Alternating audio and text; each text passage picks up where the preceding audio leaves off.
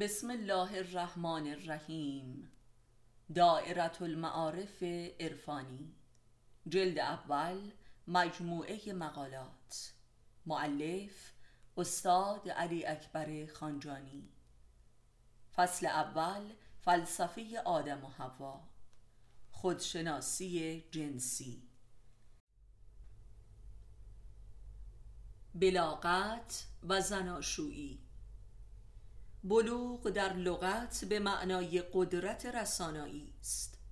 انسان بالغ را انسان رسیده هم گویند. این همان رسیدن به دیگران و امکان برقراری رابطه و رساندن پیام خود به دیگران است. پس قدرت ارتباط همان بلوغ و بلاغت است.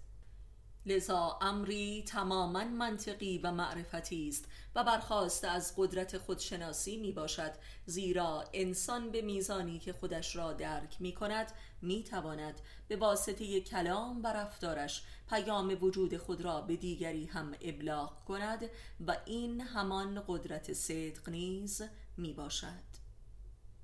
انسانی که در بلاغت ضعیف است یعنی خود را نمی شناسد و لذا توان برقراری رابطه با دیگران را ندارد.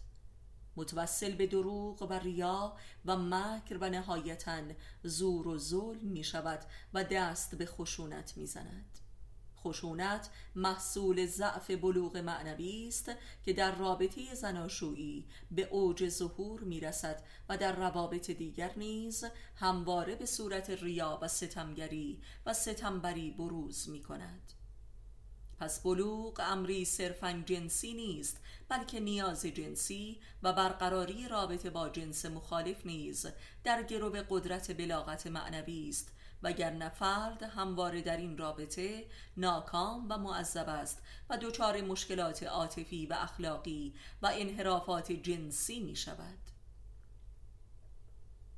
انسانهای بی معرفت در رابطه جنسی نیز دچار ضعف و انحرافات گوناگون هستند.